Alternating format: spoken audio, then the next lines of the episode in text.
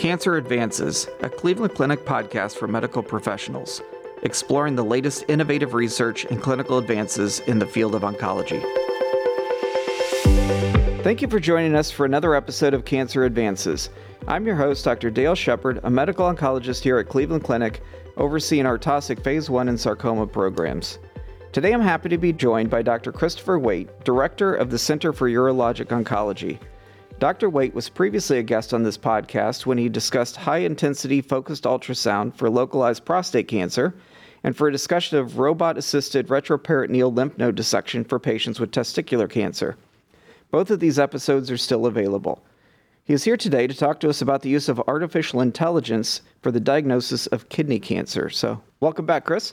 Thanks, Dale. Great to be back. Yeah, so remind us again a little bit about what you do here at Cleveland Clinic. So I oversee the Center for Urologic Oncology. The uh, diseases that we take care of are primarily prostate cancer, bladder cancer, and kidney cancer.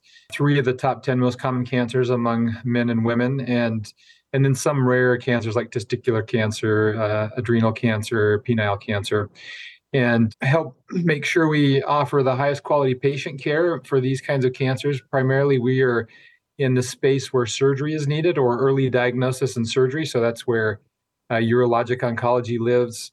But we work very closely with our radiation oncologist and medical oncologist colleagues uh, as the disease progresses towards more advanced disease.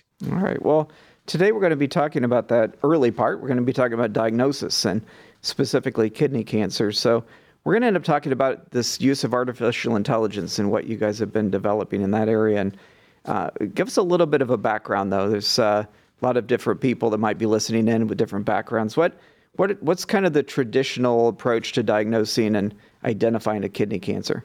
Well, most kidney cancers today are diagnosed incidentally, uh, or another way of saying that is that patients go in for some other complaint or concern, maybe some belly pain, or maybe appendicitis, or maybe they had a bad burger somewhere or something and they go in and they get a scan done and they said wow you know we may or may not see another problem but we do see a problem brewing in the kidney. And so most of them are asymptomatic and the good news is most of them are small and most of them are localized and they are um, diagnosed on imaging of some sort often done for another reason.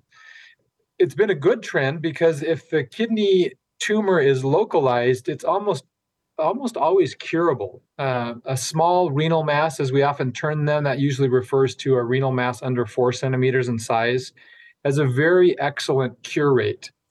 We have seen uh, really an explosion of these diagnoses. The rates have gone up tremendously over the past 10 to 20 years.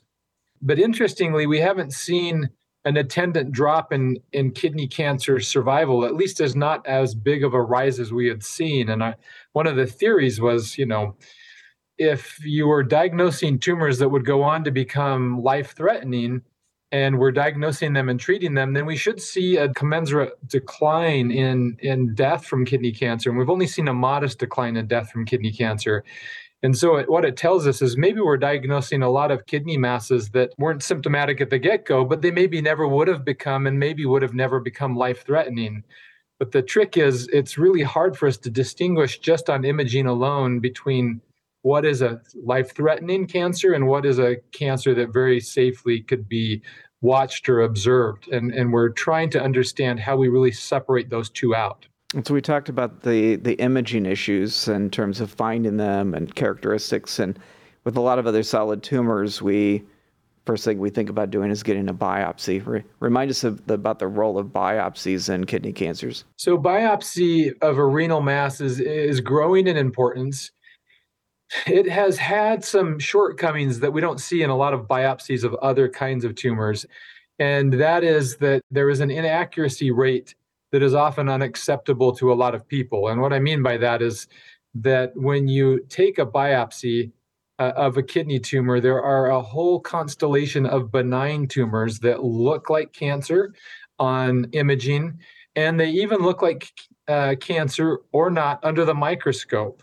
And they are heterogeneous, and you can't make the definitive diagnosis often without removing the entire tumor and looking through that tumor and finding the variability where you may have some parts that look not very aggressive and other parts that look more aggressive. And so biopsy definitely has a role. And my gut feeling is that we will eventually get to the point where we'll be able to distinguish these much better by using a combination of biopsy and advanced imaging analysis with the use of artificial intelligence, where we're going to get to a high level of accuracy that will surpass where we are right now, which is about an 85 to 90% accuracy rate, which is pretty good. But if you tell someone there's a 90% chance you're going to be okay, but there's still a 10% chance you might have a tumor there that might cause trouble, people still feel a little uncertain with that. And so we would like to get to a higher higher uh, accuracy rate so that we can confidently tell people this is an okay tumor to watch. So let's go ahead and jump into that whole artificial intelligence part. How did this get started? How did you get interested in this? What's the origin? Yeah, it started many years ago. Artificial intelligence is everywhere now. I mean, unless you live in a cave, you probably have heard about ChatGPT or or DALL-E 2. Uh, DALL-E 2 is an image generator where you can generate really striking artwork by putting in some descriptive terms. And of course, ChatGPT is is a a real-time AI where you can type in questions or prompts and you will get surprisingly human responses. But we started on this problem about five to seven years ago now. Um, and it really started actually when I opened up my computer one day and my photos in my photo album, my digital photos had been organized into people. And they had an album of my son that I did not create. And it actually really freaked me out because it was pretty darn right. Like every picture in the album was a picture of my son, and he was going, it was over a couple years, and he was growing and changing. And some were in profile and some were in his track uniform. And I was like, wow. Sometimes he was in a crowd and I was like, what is going on here? Because I knew imaging was very important in the diagnosis of kidney cancer. And we had made some efforts along with others to try to be more quantitative in how we describe the tumor. By and large, the only detail that was used for kind of 20 years of kidney cancer research and predicting how the kidney tumor would behave is just the biggest single dimensional size, so the biggest diameter. And about 15 years ago, there were several efforts to create some more uh, descriptive or more quantitative ways to describe the tumor, how inside the kidney it was, how much outside of the kidney it was, whether it was in the poles or whether it was in the central part, um, et cetera. And these systems were found to improve upon our predictions. So I kind of started thinking, well, these computers are somehow making sense of images. They're somehow able to categorize these. I didn't understand how that could be, but uh, and, and imaging matters in kidney cancer description but it, it's tricky to describe on a quantitative scale five or six data points when everybody's really busy even though it did add some statistical um, improvement over just size alone. And so I, I i was in minnesota at the time and i walked across the street to our computer science department and i said hey what's going on with this? How did my pictures get sorted and how can we maybe utilize this to interpret medical images? And that sort of started a really fruitful collaboration that has continued over the past seven years now and, grants and papers published together with uh, some collaborators at Uni- university of minnesota that i've been carried to here where we're trying to take computer images of renal masses and train computers to interpret them and then make predictions based on those interpretations and so um, it's been a long term effort. How far along are we at this point? We've made a lot of progress, but we still have a long ways to go. We, we have created a fully automated equivalent nephrometry score. This is the scoring system that I was referred to. There were several different systems where you essentially make a sub score in five or six domains, and then you quantify that, and then you use that to predict outcomes like is the tumor a cancer or not, or is the cancer a high grade cancer or is it low grade? Is it a high stage or low stage? Um, so we have created that score, and the scores that we have created using artificial intelligence have been equivalent in predicting at least those four outcomes to human generated and expert generated scores. So that's that's a, a landmark achievement, and we're really excited about that. Unfortunately, the, those scores, although they were better than size alone, they still leave us with some inaccuracy, and we're still kind of hovering in this 80 to 90 percent range. So I guess what I would say is we're getting very close to replicating human expert interpretation.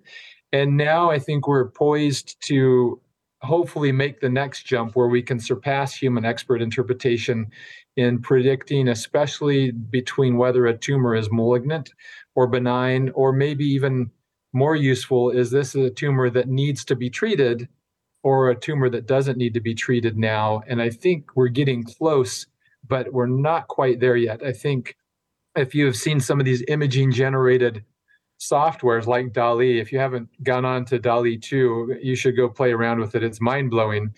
Um, they've made such rapid progress because images, artwork are are plentiful. There's no end to the number of images that you can train and and quote unquote teach the computer to understand.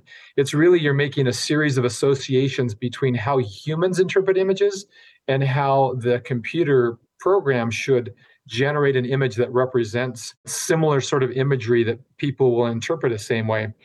But you know, for their training, they had millions and millions and maybe even approaching billions of images to train.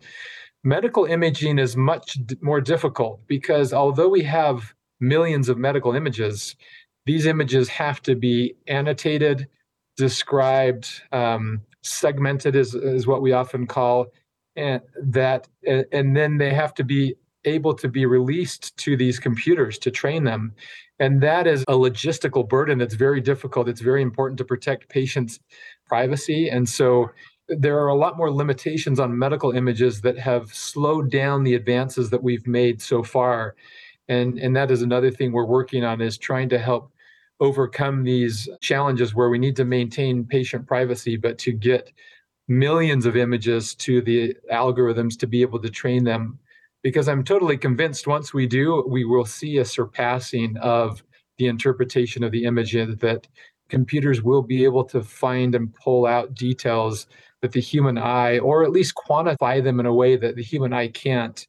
And then hopefully we'll get to that alluring point where we can really predict uh, even better than we can right now. And then it becomes very scalable. It can go to anywhere in the world and hopefully democratize healthcare. And I guess when we've talked about imaging, um, just to clarify, are we talking simply CT imaging, PET scans, MRIs? Um, what kind of imaging is in play here? So our initial efforts have been all focused on CT scans. Um, that's the most common modality. It's the cheapest modality. It's the most universally available. Uh, that has sort of a standard sort of um, orientation, et cetera. So it, it lends itself the best to the most commonly used modality.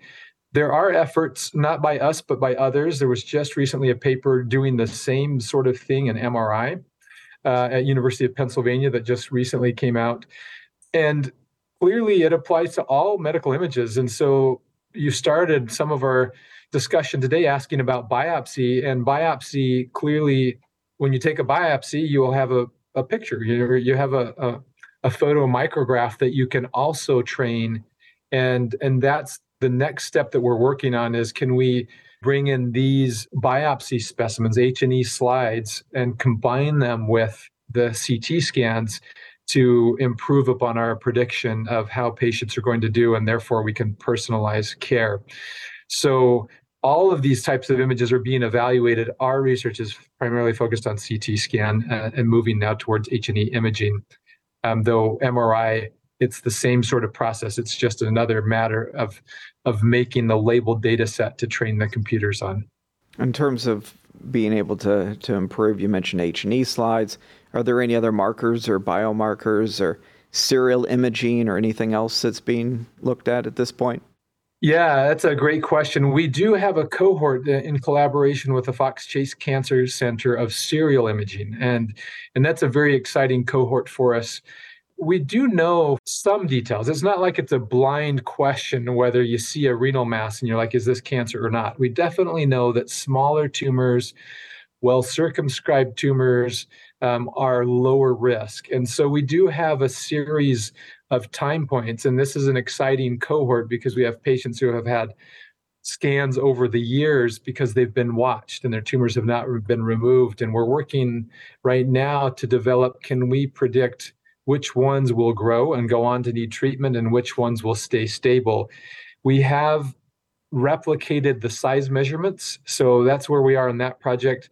We know size change is a predicting factor, and we have been able to measure the size. That that's something that we can do very well in an automated way. We can we can find the kidney and we can find the tumor, and size is a very easy replicable modality that we can measure, and those have correlated with the human measurements. One thing that computers can do that the human brain and the human eye can't is quantify the distribution of the pixels. And what I mean by that is, you know, each pixel has a relative brightness and it can be quantified. You can put a number on how bright or how dark it is. And then you can also use other kind of mathematical terms to describe well, are they mostly bright or are they mostly dark? Those are the terms we use, which are sort of general terms, but you can put solid numbers on those. And we also developed a new descriptive technique of the interface between the tumor and the kidney that you can quantify it to an exact number. You can say, what's the differential derivative of the brightness across that boundary? And you can take the average differential and you can create a, a very reliable number that will be the same every time and you can use that to make an estimate of how infiltrative the tumor is, whether this tumor is growing into the kidney with a lot of fingers or whether it's a really sharp demarcated edge. And that has been correlated with outcomes as well. So we have advances that we're making there where we hope that we can describe on this really sort of mathematical level what that tumor was like. And there's some evidence that these mathematical descriptions of the tumor will offer us insight, for example, in the series that you just asked about, of how that tumor might grow over time. And if we know it's likely to grow, then we can take it out early and very little risk. And if we know it's unlikely to grow, then we have a lot of confidence. We can reassure that patient. Let's just watch this tumor. The probability is really low that this is ever going to cause you trouble, and you can avoid an unnecessary or costly surgery and recovery. At the very beginning, you talked about small renal masses. You listed four centimeter as kind of a size related to that. Um, do you see this technology being ideal for a particular size of tumor? Like, what what's the sweet spot for tumors that, that this would be most useful for? Um, yeah, the smaller tumors are easier for the algorithms to find and identify. Um, the kidney, fortunately, for an, an AI problem, uh, the kidney has some advantages, meaning AI has a very high probability of helping us because the kidney is surrounded in a layer of fat. And fat gives a different signal intensity from the surrounding tissue, the kidney and the tumor, and then the nearby organs and muscles. And so it's sort of this buffer zone that makes it easy for the, the pattern to be recognized. This is the kidney. And the small renal masses also fall into an easier pattern of recognition uh, area because they don't distort the kidney anatomy that much. When you get very large kidney tumors, they can distort the anatomy tremendously, growing into other organs, uh, disrupting other organs. They're even notorious for, for sending a thrombus growing into the renal vessels and then into the vena cava and sometimes even to the heart. And those are much harder for the computer to understand because they're less common, but also because they sort of distort the prevailing patterns. But uh, those patterns are so markedly associated with disease that there's not a, a, diagnostic dilemma there. We don't see that kind of pattern with a benign tumor. So when we see that, we know it is a cancer. And so, fortunately, I think it does segment and identify these smaller tumors well. And I think that's the sweet spot because that's where we have the most dilemma in making the diagnosis as to what to do. Makes sense. You mentioned before about um, issues related to access. And quite honestly, it's fantastic that you already are at a point where you match human expert radiologists because you know if you were able to to provide that to people in the community in rural areas that don't have access to experts that's a win how good do you think we can ultimately get and logistically, what does this take to make it more widely available? So, logistically, I, I think one of the interesting things right now with technology is the technology capability sometimes surpasses the the logistics of deploying it. So we have the algorithm available.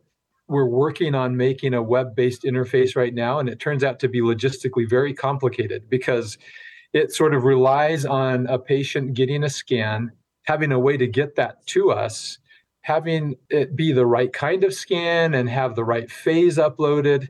You know, a lot of patients don't distinguish between MRIs and CT scans and PET scans, um, and they may not know. Uh, a lot of patients don't know what the scan is actually of. They know it's an MRI, but it may be of their shoulder.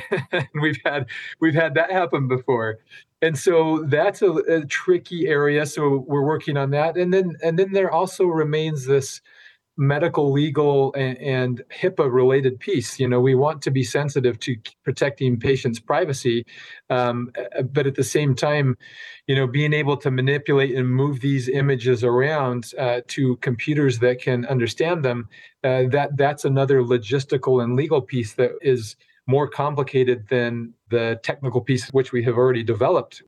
We could deploy it on who's ever scan, and then you know, there remain other sort of technical pieces. You know, it's not these types of algorithms are very computing heavy and require some pretty significant computing resources and time you know the average scan it, it, takes about 10 minutes to run through and, and sort of interpret it and spit out and that and that's pretty fast but that requires some some computing resources to be able to do that and and if you scale that to make this available to the public and then suddenly thousands of people are requesting that that can really turn into a heavy computing burden. So the logistics remain actually more complicated than the technical piece at this point but i don't have any doubt we'll be able to to overcome that at some point because computing power continues to increase. And you know we have a really exciting collaboration here with ibm uh, as a part of a discovery accelerator and i think that relationship will continue to help us to develop these technical hurdles to to get to the point where we can really help patients anywhere. I mean, my goal is if you get a scan, you could have a high level read if you have a renal mass and you can get a very high level read of what that renal mass might mean because in the end I think a lot of people will be reassured that they can probably watch their mass and and not need it to be treated at least not in the immediate future. And i think that would be a big win because we have evidence now that probably over 100 million dollars of healthcare expenditures are spent on benign renal masses that turn out to be benign after we take them out. And and even a, a, small cut into that can make a difference where we could maybe realign those healthcare dollars to make them more valuable well, you're doing fascinating work that's going to really impact patients, and we appreciate your insights. Thanks for being with us. Thanks, Dale. Always a pleasure to talk with you. To make a direct online referral to our Taussig Cancer Institute, complete our online cancer patient referral form by visiting clevelandclinic.org slash cancer patient referrals. You will receive confirmation once the appointment is scheduled. This concludes this episode of Cancer Advances. You will find additional podcast episodes on our website, clevelandclinic.org slash cancer advances podcast. Subscribe to the podcast on iTunes, Google Play, Spotify, SoundCloud, or wherever you listen to podcasts. And don't forget, you can access real-time updates from Cleveland Clinic's Cancer Center experts on our Consult QD website at consultqd.clevelandclinic.org/cancer. Thank you for listening. Please join us again soon.